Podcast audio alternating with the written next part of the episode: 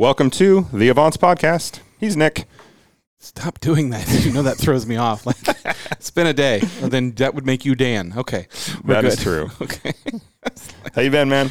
Uh, apparently brain dead. it's like I was not prepared for that. As you throw it to me, I'm I'm doing. I'm trying not to freeze to death. Uh, you know, it's getting colder and colder, um, which is ironic because I'm starting to spend more time outside. I got, the, I got the new bike and I'm starting to ride around the neighborhood, bigger circles every time. Ooh. Make sure, so make sure I can make it home. Took the training wheels off. Yeah, just a lot, a lot less in shape than I thought. I mean, I knew I was not in shape, and I knew round was a shape, but uh, you know, it's just uh, getting out there and doing that, and I'm learning that. Um, you know, I used to I, rode, I used to ride a lot. Yeah. but I'm learning that now, especially around here, that it's important when you ride on trails to have a bell because you can come around a corner and take out a hiker, and they're not real nice when you do it. it's not like I did it on purpose. So, uh, you know, I, I I went and bought a bell today. Hello, speed bump. Pretty much. Yeah. well, want to- it was. I'm going to say this nicely. There was a Karen hiking, and I, I yeah, I didn't even want- hit her. I kind of want to put one of those on my motorcycle just for fun. Absolutely. Yeah. Uh, speaking of getting colder, it is getting much colder. I almost ran out of propane. That's Oh. fun. the fun of living in the country is I don't have like a natural gas hook. I buy a propane, so they Yeah. can fill the tank. Well, I went out there the day; it was like fifteen percent on a five hundred gallon tank. So that was a fun bill. But I'm not going to freeze to death over Christmas, so that's cool. Jeez. Okay. Yikes. Um, but that means if, if you're cold, they're cold. Uh, don't let the cougars inside or the raccoons, but they will try. Oh, I was like, there's some lovely older women. I know. here. Just oh, in okay. spite of the Different ads on your cougars. Okay. browser, Yeah. the okay. cougars in your neighborhood are not the ones you want Okay. where we are. Fair. Yeah, so this is a good time for our Carter Automotive Group tip of the week. And we've talked about this before, but we really need to drive this point home. Now is the time to start putting those dryer sheets under your hood because mm-hmm. little critters don't like those, but they love chewing on your wiring, your hood insulation, your floorboards. Anything that's warm and they can pull out, they will take. And as you pull it, if you have to park outside or even if you park inside and you don't have a very secure garage, make sure that you are aware of the little critters. Put out traps. Just let- make sure you don't trap your pets, but Yes. yeah, uh, dryer sheets are a great little deterrent, but watch out for that right now at this time of year. And if you park outside, something you may not consider is well, every, all the leaves came down, and they're still coming down a little bit in some places, and all those crevices around your trunk and up by your heater that. vent up by your hood there, they're going to get crammed full of that stuff. So check your cabin filters, check your hood spaces, your your nooks and crannies. Pop your hood and take a good look. Yeah, Yeah. it's a good time Yeah. to and um, yeah. No, we'll save the next tip for the next episode. Too bad. Fair enough. Too Yeah, bad, folks. too You bad. got to Yeah. wait. Yeah. We have a very special guest this week. We are very excited to introduce. You may know him if you've ever looked at racing, if you were a fan of Formula One or endurance racing, or boy, art. You've done a lot. Yeah.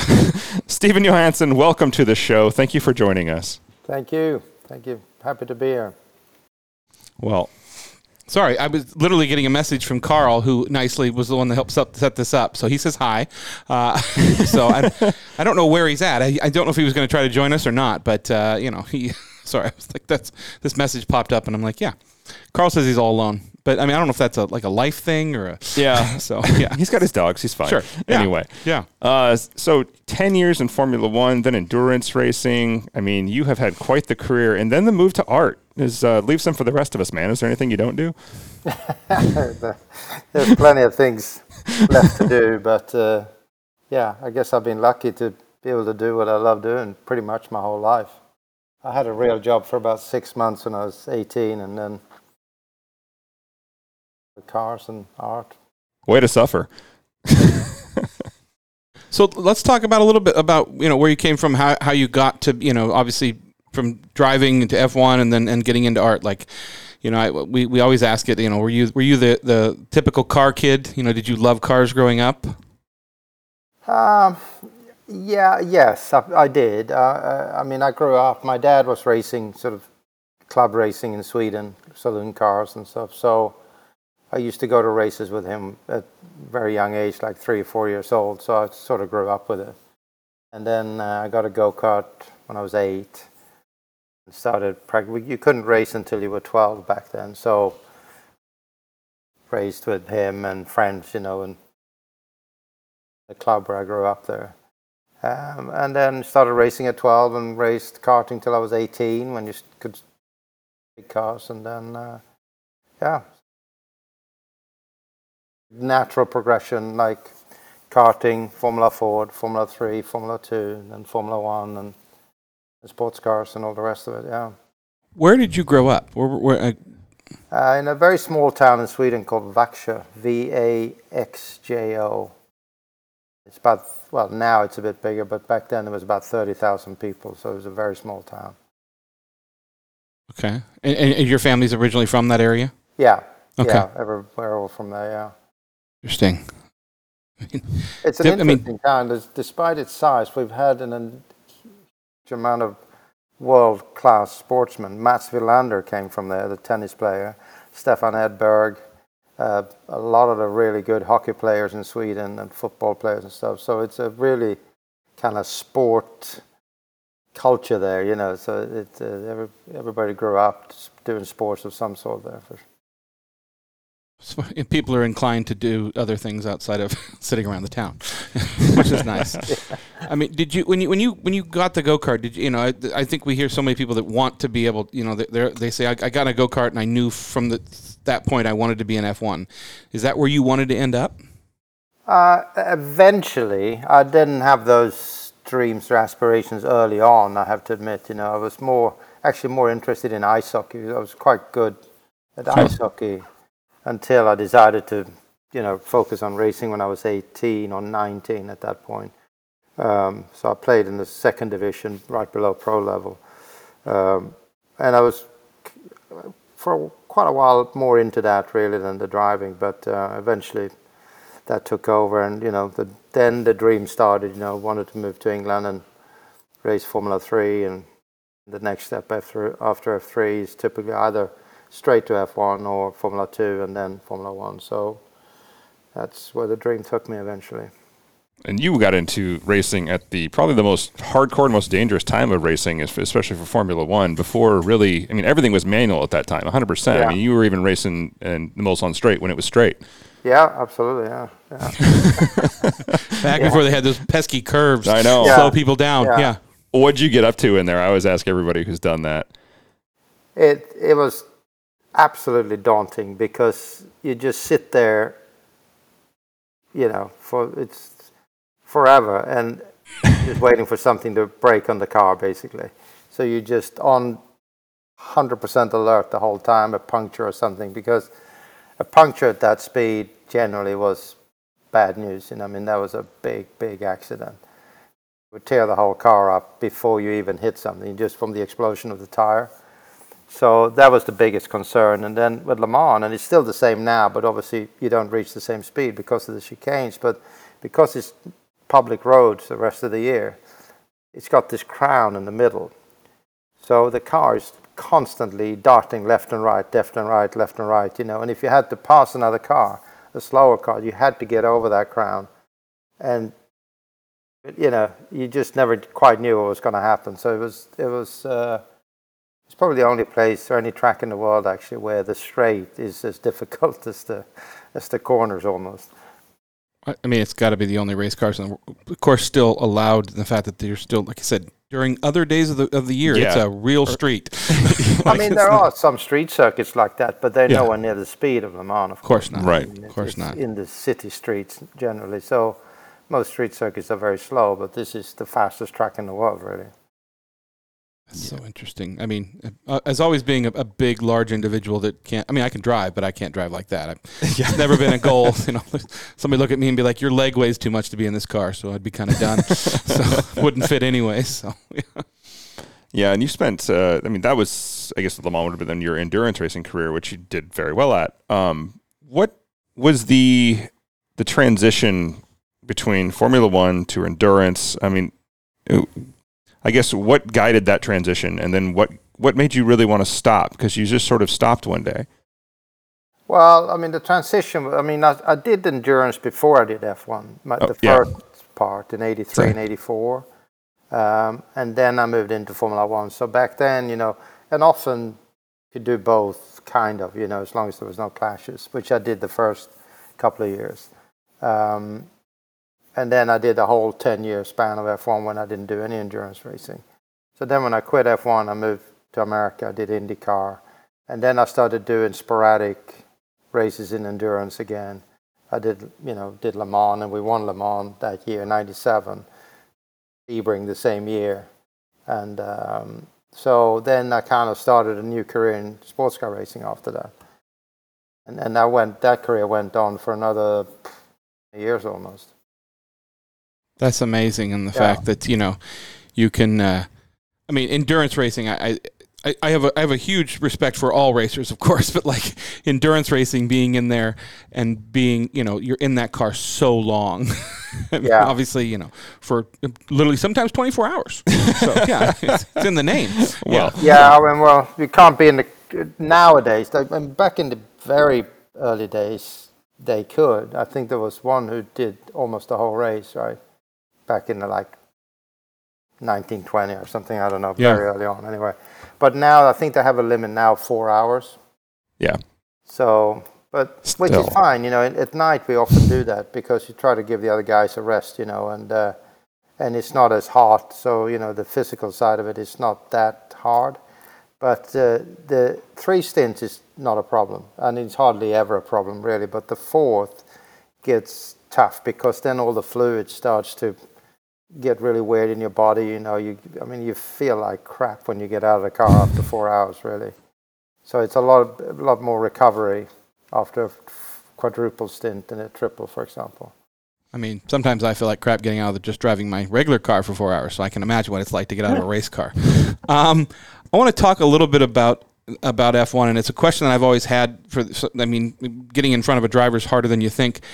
You guys are flying all over the world at all times, and I mean, how do you keep your body on a schedule? It's like you know you're racing at midnight one place. Obviously, coming from endurance racing, it probably makes it a lot easier. But and then you're you're you know you're racing in another country at a different time zone. Is that tough, or was it tough? I should say. it- I mean, it is. You know, it's uh, if it's long distance and you have a time zone to get over, you normally go there a bit earlier than you would normally. I mean, if you're in Europe, you go, you arrive at the track on Thursday.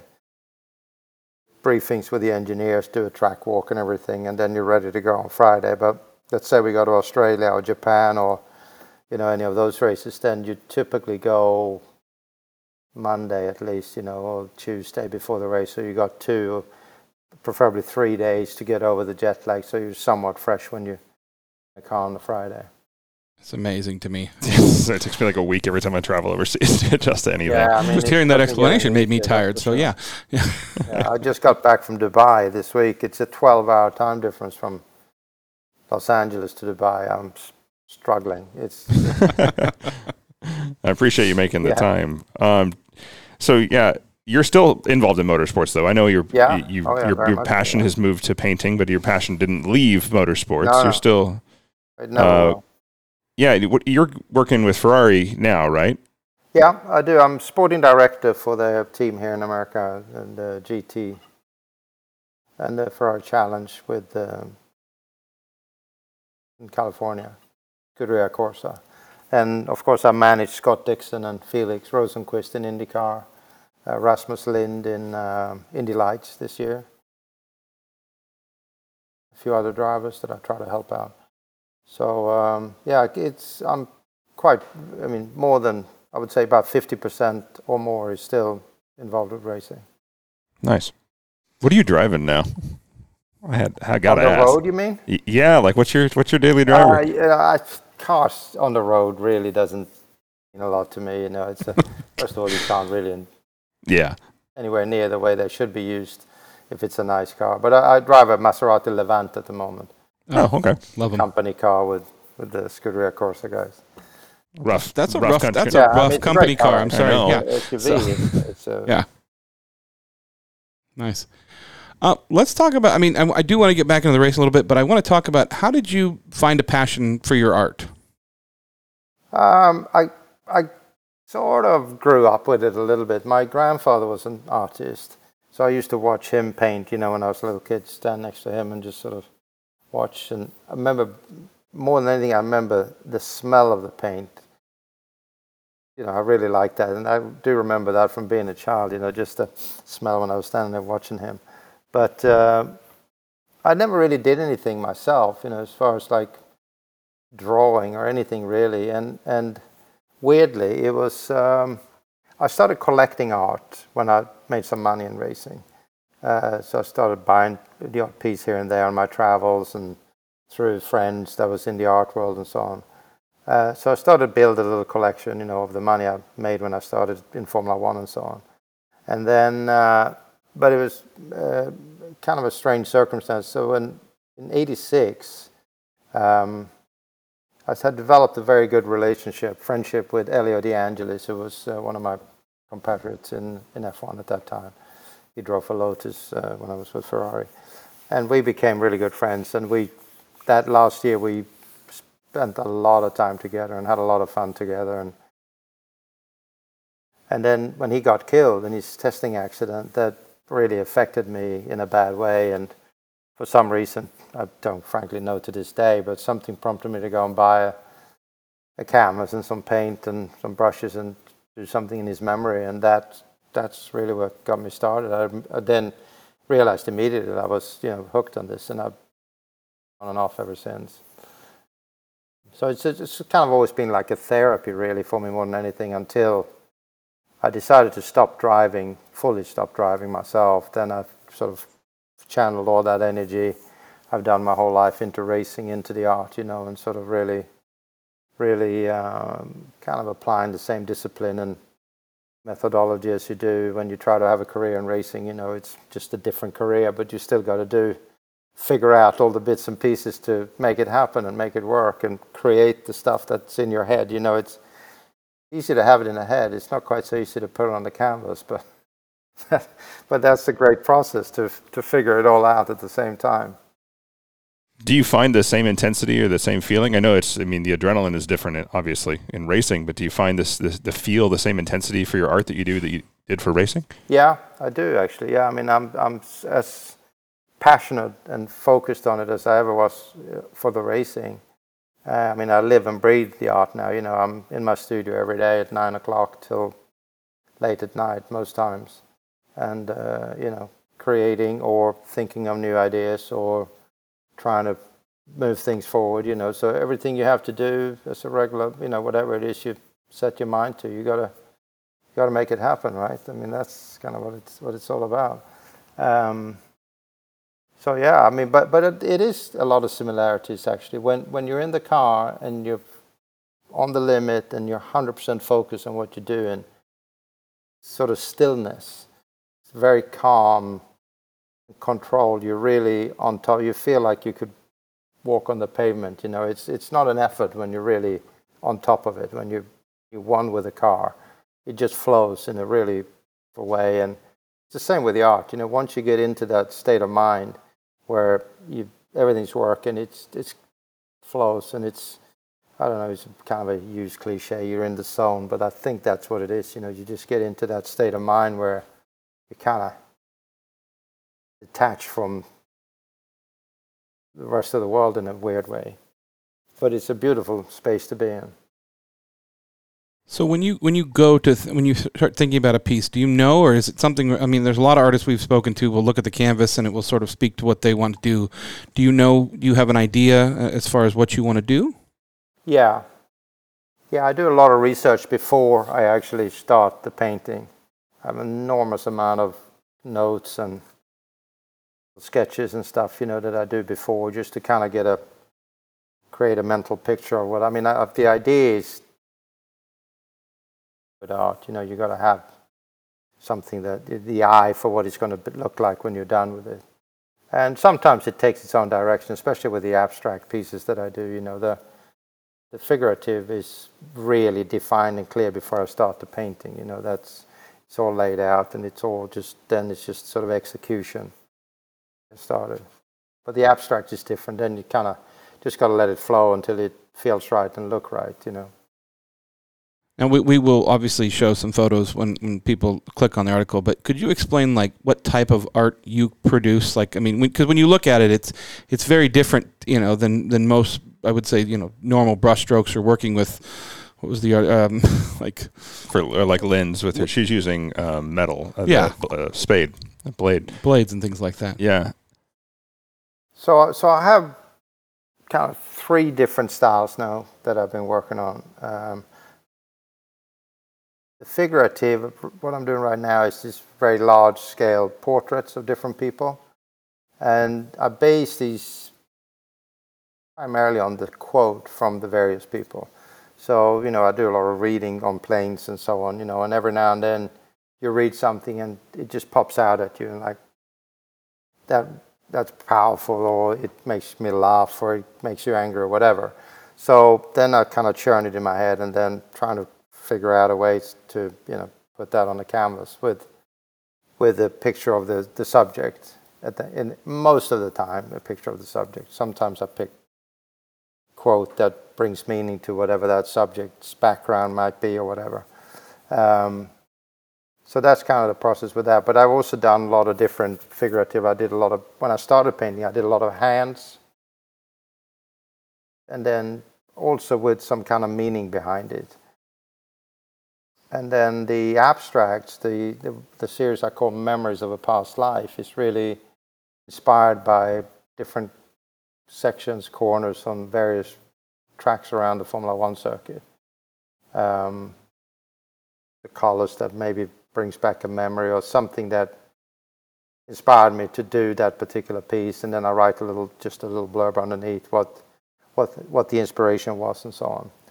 And then the third one I've just started doing now is this. I'm doing a lot of cars, but I've done other images as well in the same technique. It's sort of a pointillism inspired by Seurat, Pissarro, you know, the Impressionists, pointillist style uh, way back then. Sort of incorporate that into a, a photographic, photographic image which I paint uh, of a race car. And then I use this pointillism to kind of trying to feel the sort of the intensity and the chaos at speed, you know, with, with all the sort of the, the explosion of different colors and so those those are the three different styles I do. It's amazing. I'm, i mean, they're completely different, all three, really. Yeah, I was uh, on on your website and just you know, obviously the automotive art really appealed to me, but everything yeah. you know the. The, well, everybody the, the, asks me, you know, you, why don't you paint cars? And I'm like, you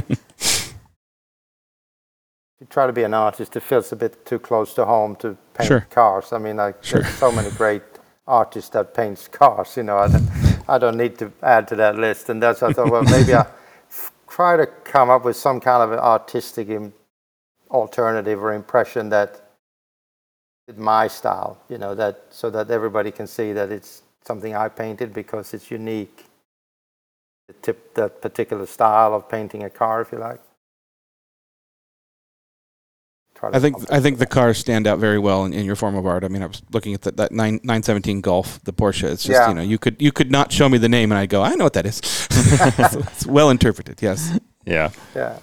Do you have a favorite that uh, you've done? Any, uh, or just like uh, one you're very proud of, or a moment um, even? Well, one of my favorites, actually, the f- one of the first ones I ever did, which is the portrait of Pablo Picasso, and wow. that's what inspired me to do this. I've been for literally 20 years been racking my brain to come up with and that's why I never showed my paintings before then because I felt like I, I, I, didn't have a style that was I was proud enough to feel comfortable to show to people. I did it more for my own sake, you know, as a therapy.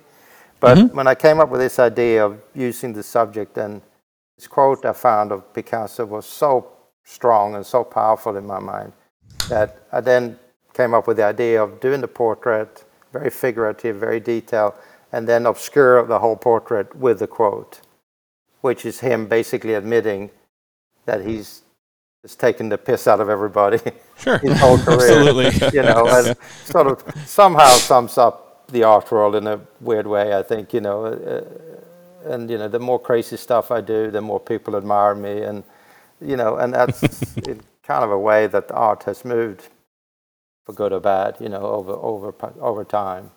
So that's yeah. As my, as as we look through, I love how different all your art is. I really love that. Like you you would it just it's it's very very different and it's unique. I yeah, it.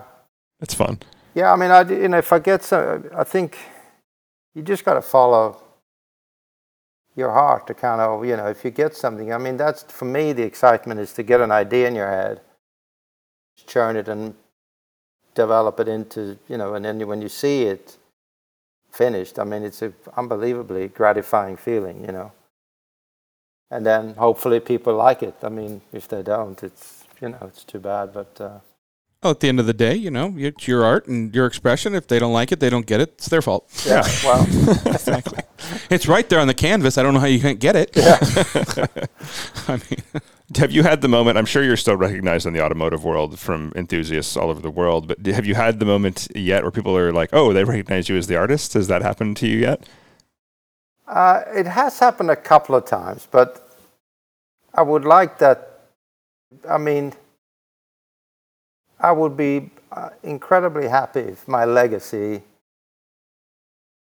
being a great artist. As far, I mean, as opposed to being a racing driver, if you like. Huh? That's that's Yeah. interesting to hear. Well, I mean, I'm- I had my career in racing, and I Yeah. did okay, but I didn't really accomplish everything I wanted to do. You know, I mean, it- when when you get to Formula One, you want to be world champion. You want to be.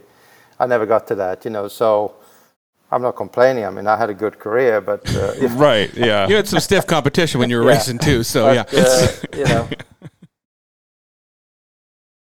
you have a competitive mind. You know, you want to be the best at whatever you set out to do. Right. And um, yeah, so you know. I would be proud being on the pit crew of a Formula One team. Like, I would ride that to my grave. I'd just be proud to be there, Yeah, no let alone be on a pit crew. Uh, jeez. I mean, Especially now. Did you did you enjoy your time in F one? Yes, I did. Okay. Yeah, ab- absolutely. Uh, I I mean- mean, it's, it's joy, but it's the pressure is immense. You know, so you you, I think it's, of course, it's enjoyable. You know, you do what you love doing, and you have, you know, I mean, it's a great life. Don't get me wrong. I mean, it's but it's also incredibly intense and hard work.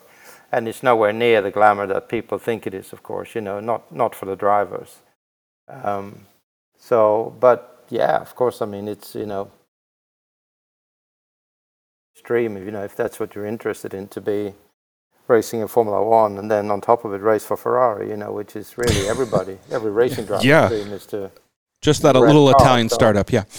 Yeah, actually, tell me more about that. I honestly, I mean, from a complete outsider's perspective, life in Formula One, especially in the 80s and 90s, seems like the greatest time to be alive, let alone a driver at Formula One. Like, from an outside perspective, you're like, man, it didn't get any better than that. Well, they had cigarette sponsorships. I Exactly. mean, that was like Yeah. Marlboro and money. Yeah. so, You know, weirdly, I, I didn't start smoking until I was sponsored by Marlboro, so there you go. funny how that goes. Yeah. I never smoked a lot, but I did smoke No. a little bit during my F1 year. You're healthy. Here's a cigarette sponsor. Yeah, exactly. Thanks. Yeah. we think. Yeah, I was so different then. It's crazy if you think back now. I remember my Well, I- first ever Grand Prix in Argentina, um, 1980, you know, and I'd, my- I'd never driven anything more powerful than a Formula 3 car before the first practice session at, for the Grand Prix. No testing before. And going into the driver's briefing, like all my heroes are there, you know, like all of them you could barely see when you walk in the room because everybody's smoking. I mean, everyone was. it was Okay. like a great cloud when you walk in there. So that That's was, uh, So you started your, your F1 career in, in 1980, right through 91. Was there was there a yeah, small gap was in there? Gap. So I only did two races in 1980. It was with Shadow, Okay. and then the team. Well, I decided to leave because I could see that it wasn't going anywhere. And Ron Dennis then offered mm. me a drive with his team in Formula 3 in 1980. We won the championship together. So uh, the team folded the, day, the, the next race after I left them. So it was probably a good move not to stay on. And then I had, so then I didn't get back into Formula 1 until 1983 again. Spirit, Honda, when Honda came back to Formula 1. Hmm. And, then, then obviously from 83 to 91 yeah. You know two of the biggest names that pop up when, when you come up is ferrari and then you also you also raced, raced for mclaren too didn't you? Yeah. Okay. Very different cultures. Yes. Um what was the what was that like working because i think of ferrari and mclaren i think of two very different racing cultures. What was the totally what were the yeah. differences? Yeah. Yeah completely different. I mean they both obviously got the results you know but in a completely different way. Especially back then, Ferrari was, you know, very Italian in its culture. A lot of passion, you know, and uh, and so I mean, you know, we saw Enzo much every day actually because we tested at Fiorano almost every day during the weeks, and uh, we used to have lunch with him, you know. So you always have, you know, his little about, you know, the the car and what you know what was going on with the team and everything else, you know. And for him, it was really all about the engine. You know, the car was just something he had to bolt an engine into the back of. Really, only cared about the power of the engine, and they were good. I mean, the engine was always strong, but. Uh, quite behind then on, on sort of chassis development and mostly on aerodynamics, you know, because that had just started to creep in at that point, the whole aero thing, you know. And McLaren was all unbelievably well organized and everything methodical, you know, and and precise. And it was it was a great environment for a driver because when you arrive there, you know, there's no compromise on anything. Whatever you wanted, you just it'll get done, you know. And so, you know, they gave you all the tools to job done feel good as a driver, obviously. I don't think we've ever had anybody on the show that has sat and had lunch with Enzo Ferrari. That's a pretty That's powerful thing. I mean, that's amazing. I mean, obviously being a lover of motorsports and knowing that name, and I think, you know, in today's day and age, especially with F1 and and for you know, people now know you know Ferrari versus Ford versus Ferrari, and they they know more about F1 by thinking they watched the Netflix series. um, but yeah. uh, Enzo Ferrari was an amazing man as far as what creating that that you know for creating Ferrari and what he built and the fact that a lot of people don't know that you know he created road cars so that he could go racing. That yeah. was the main goal in his mind. So. Um, that's amazing. I, I, I like a little bit in awe when you're like, oh yeah, I just had lunch with him. Oh, good. That's yeah, great. We literally had lunch. Sure. Probably three days a week for most yeah. throughout the summer period. You know.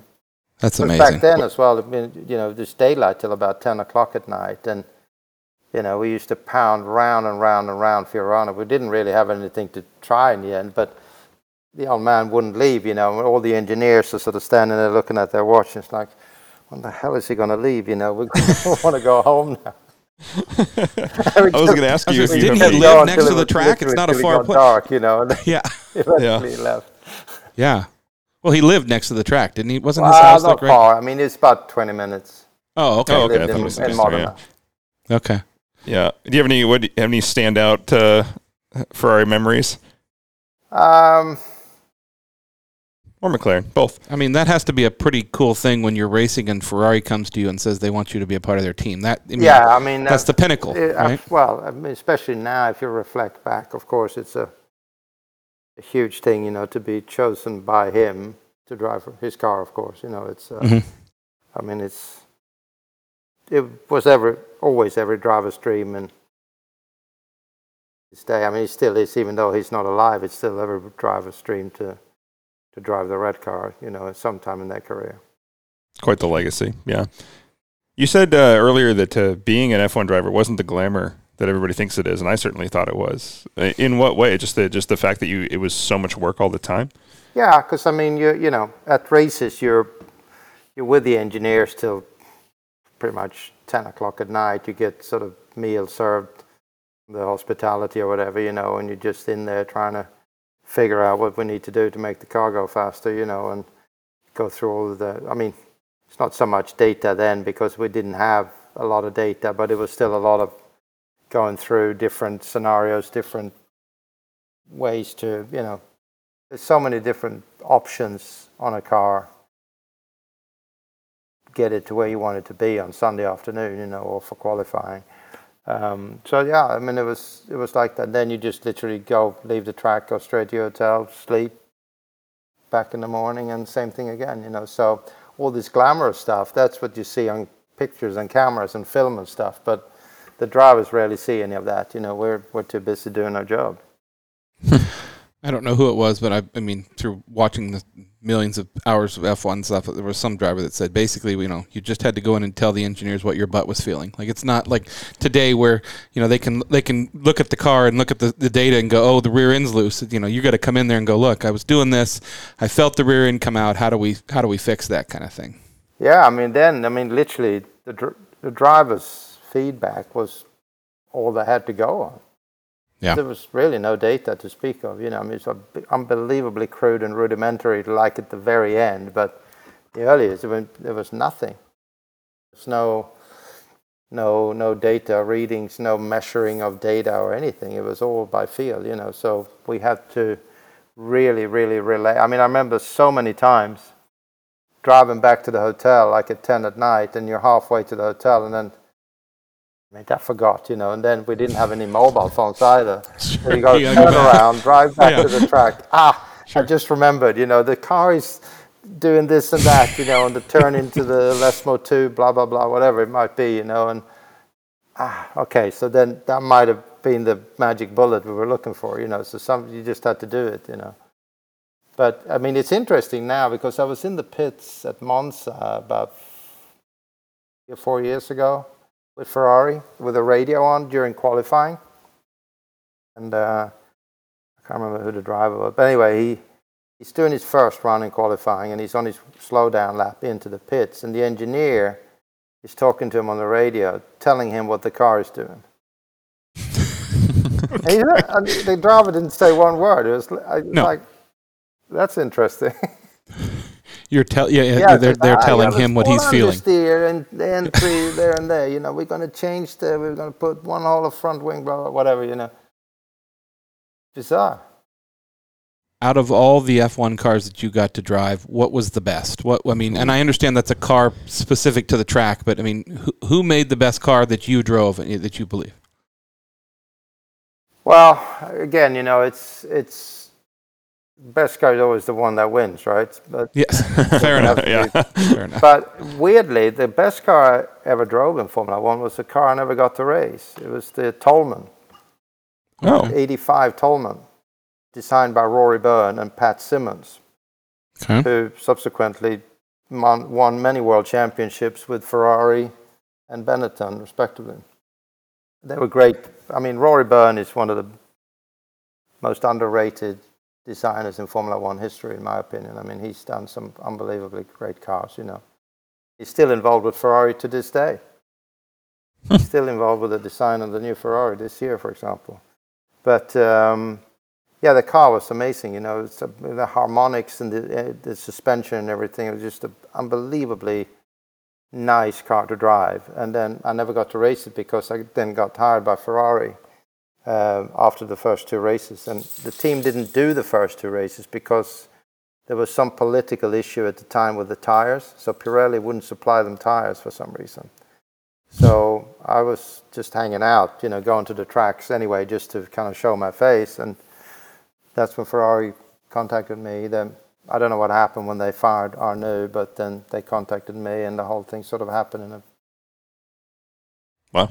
Wow, Life that's comes at absolutely you fast. Yeah. that's absolutely amazing as far as you know seeing that insight. Uh, yeah, I know you're no longer racing, um, but uh, you still head to the track all the time. Obviously, you're still engaged in motorsports. Yeah. Is there anything you've jumped on the track with uh, recently, just for fun, or even just uh, as a feedback session that you've been uh, you want to talk about? I'd love to hear some stories from just over the years. Uh, well, when I decided to stop, which is six years ago now, I totally shut it down. You know, I just like that's it. It's out of my mind. I'm done with this now, and I have no, have not had any desire really to get back in a car since then. I did Goodwood, uh, the revival this year in a Porsche 904 with a good friend of mine. Just, just for Cool. fun, really. You know, but Yeah. um, you know, no preparation or anything. Just kind of jumped in the car and you know did the did the race. But uh, aside from that, I haven't done anything in six years now. I'm fine with that, you know, and I I kind of almost want to keep it that way because every time in the past when I was close to sort of you know then the art was always there and I wanted to pursue the art, but the racing. The problem with racing is, you know, it doesn't matter what level you do it, you get sucked in hundred percent, you know, and because you're too competitive to not want to win, you know. So you got to do everything you have to do to prepare yourself to be as good as you can be when you're in the car, you know. Old habits. Uh, what what made you stop racing? I, I well, in the end, you know, it, it's I, the last sort of five, six, seven years. I, I only did it sporadically, like through three, four races a year, and even if the if you only do a few races, you're going you're not going to be at the sharpest, you know, because you just don't get enough seat time, enough training. But then getting old on top of it, and then adding that, you know, it just and in the end, I, I always said to myself, if I'm going to stop if I'm not enjoying it or if I feel like I'm not getting the job done. And in mm. the end, I just felt like I wasn't getting the job done. You know, I could see everything I was doing wrong, but I wasn't that easy to fix it. You know, I could see like, what are you doing here? You're two feet off the apex. You know, you should be there, not here. You know, and and then, but it just it was hard to get it to flow. You know, and then on the plane back from, I'm done. Shut it down from that moment on. Do you find that in art? Do you, do you find that like you know when you've done something wrong, or is it more feel? Well, with the art, I'm still learning every day, you know, so I'm not anywhere near as good as an artist as I, I can be. You know, it's a, a process the whole time, especially with the, the figurative stuff, you know, which takes a lot of technique and understanding colors and just the whole thing, you know. So it's a, you see, I go often to, you know, there's a museum here in LA called the Norton Simon where they have a lot of the old masters like Rembrandts and stuff, you know, and it's just like mind blowing when you see how they paint. It's, I mean, it's just incredible, you know, and just so there's, you know, for me as an artist, if you want to get to that, I mean, it's, you know, training and, but you know, I, I, I, get better and better at it. I feel like, you know, when, Yeah. when, when I keep doing it, especially if I'm on it all the time, you know, like anything you do, you practice, you get better. It's interesting to hear the parallels because art is so subjective, and yet racing, it's like no, it's whoever finishes Yeah, I mean first. that's one thing I do miss actually with art. It's too subjective, in my opinion, and you have no winners or losers.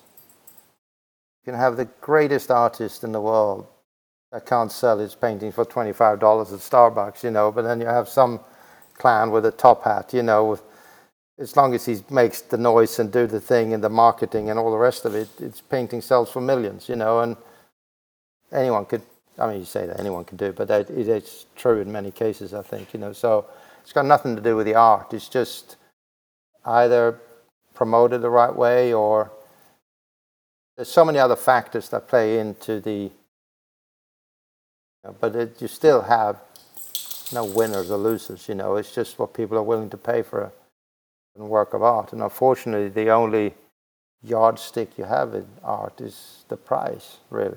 It sucks in a way because I think there should be a, you know, some kind of a process to to show the, the skill levels as well.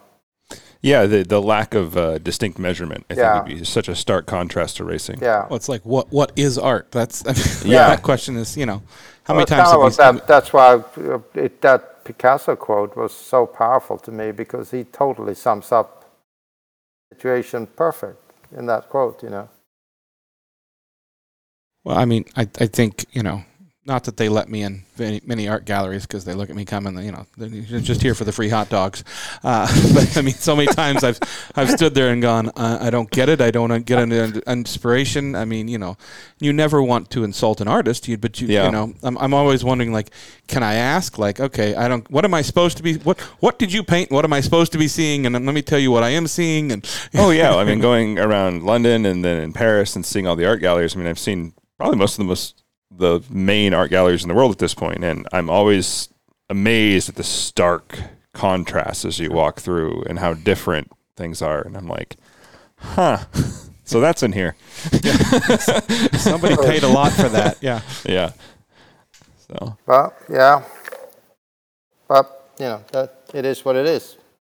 But Yeah. you know, you, and you know, shouldn't do it for that reason. I mean, I do it because I love it more than anything. You know, that's that's my wake up every morning, and I can't wait to get to the studio and and, and art. You know. Yeah, no, and I would encourage any artist to do the same. I mean, I'm, I've certainly got no talent in that area. Like we said, but one time we're great at drawing hand turkeys for Thanksgiving, and that's about where our talent Pretty ends with art. We're on the same skill skill level. Vicious Tracing hand hands. turkeys. Yeah, Yeah. So, yeah. tracing. But then again, I mean, did you uh, when you weren't doing your art, you know, and were you waking up every morning you couldn't wait to get in the race car? So that that passion was the same there. Yeah, pretty much. Yeah. Yeah.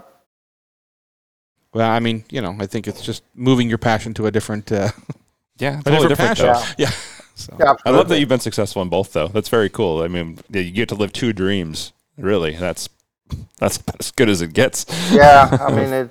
It really is. I mean, I, you know, if you think, especially when you reflect back on it, I mean, it's unbelievably blessed to, to, to be able to do that your whole life, pretty much. You know. I, I was going to ask you earlier, what type of, of art did your grandfather paint? What Oh, did what did he paint that, that inspired you so much? He painted sort of uh, impressionist style mostly. Oh, okay. Okay. You're looking at a couple of pieces. Uh, got a couple of pieces on my wall up here. I was gonna. Yeah, that's a, a perfect transition to my next question. What art do you have in your house that's not your own? Uh, well, I've, like I said, I've been collecting a bit over the years. I have a, a couple of Warhol pieces. I've got some Keith Haring. Keith Haring was a very good friend, so Cool. I got, uh, got some, mostly the sort of 80s pop. Uh, got some Mexican art, Russian pieces I bought years ago. Very cool. Frank Stella.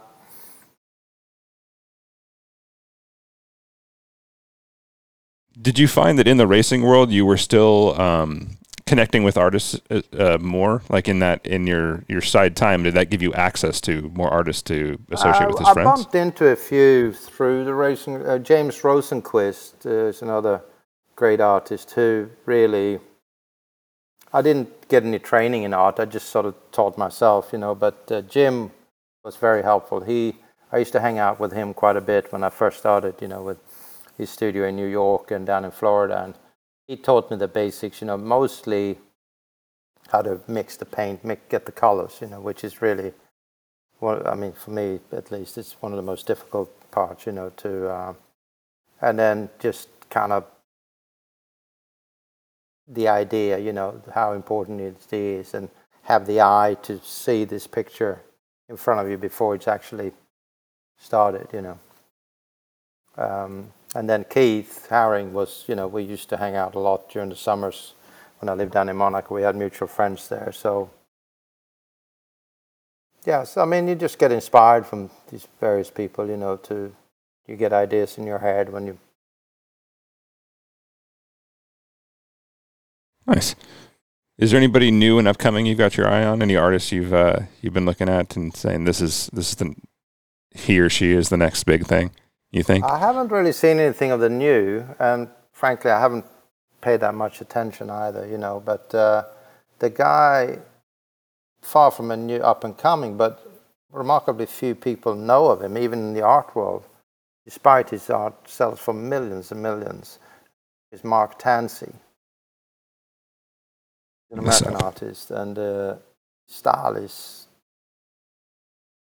kind of floored me when I first saw his paintings.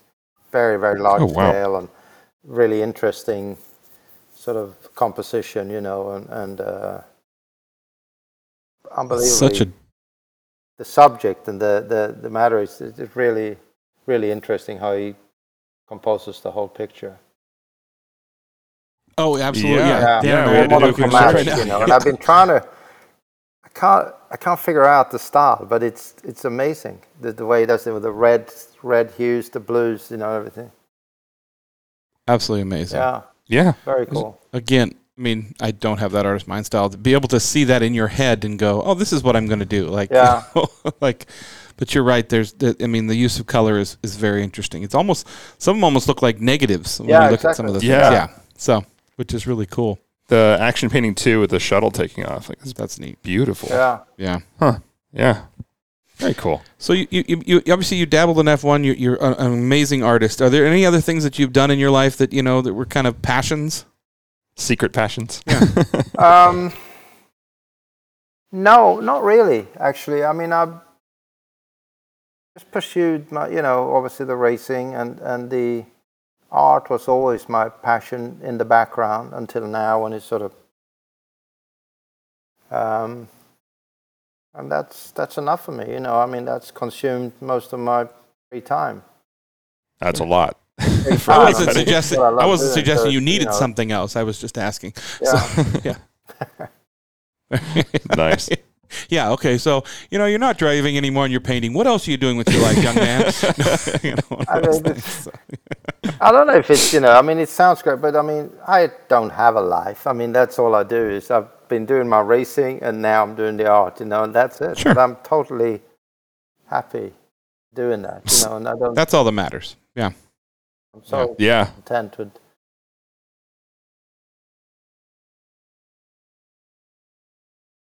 Happy. I put my head on the pillow and I'm asleep in 30 seconds, so it's it's all good. There you go. Oh, that sounds nice. Yeah. I'm still working in my dreams. Yeah. Yeah. yeah. That's true. Oh, enough. where can we see your art if we wanted to see it in person? Yeah, your Uh, website well, obviously easiest will- way will here is link. probably just to come to my studio um, Oh. in Santa Monica. I have I'll an take you up exhibition on at the that, moment that's go- it's running for a year actually nearby here in a place called the Water Gardens. Okay. I have some paintings there. I have some paintings on show in Sweden and in London at the moment. But uh, you know, the best place would certainly be to Come to the studio. Yeah. Yeah. And for all of our LA and, and Avance members, that would be pretty Yeah, easy. I mean, Yeah, and- say Avance, California, go come, visit. But, uh, you know, just make an appointment. I'm happy to, to show Show it off. Oh man, that's a Yeah. There you go. that is an appointment I would love to make. So, um, all right, how, how often do you go back to Sweden? Actually, you had Um, paintings there. Do you visit often? I go back about four or five times a year normally, Oh, okay. but not for very long. You know, like a week, sometimes too. I try to go with my kids to the archipelago outside of Stockholm in, in the summertime for a couple Nice. of weeks because it, it's summer there is about as good as it gets. It's fantastic. Yeah, it's beautiful It's there. nice to be back with your roots and Yeah. You, you still have family there?